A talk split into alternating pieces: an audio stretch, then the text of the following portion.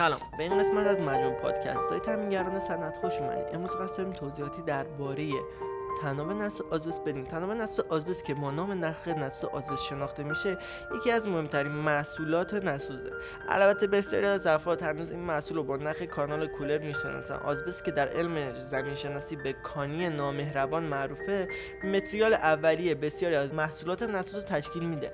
تناب و نخ نسوز آزبست حتی با محدودتر شدن استفاده به دلیل مضرات زیست محیطی دارای کاربردهای فراوانیه. و همین دلیل شکل‌های مختلفی از این تناب نسوز رو تو بازار مشاهده می‌کنیم. این دسته بندی ها عبارتند از تنابه نسل آزبس گرد تنابه نسل آزبس چهارگوش تنابه نسل آزبس گرد قباردار تنابه نسل آزبس چهارگوش قباردار هستند.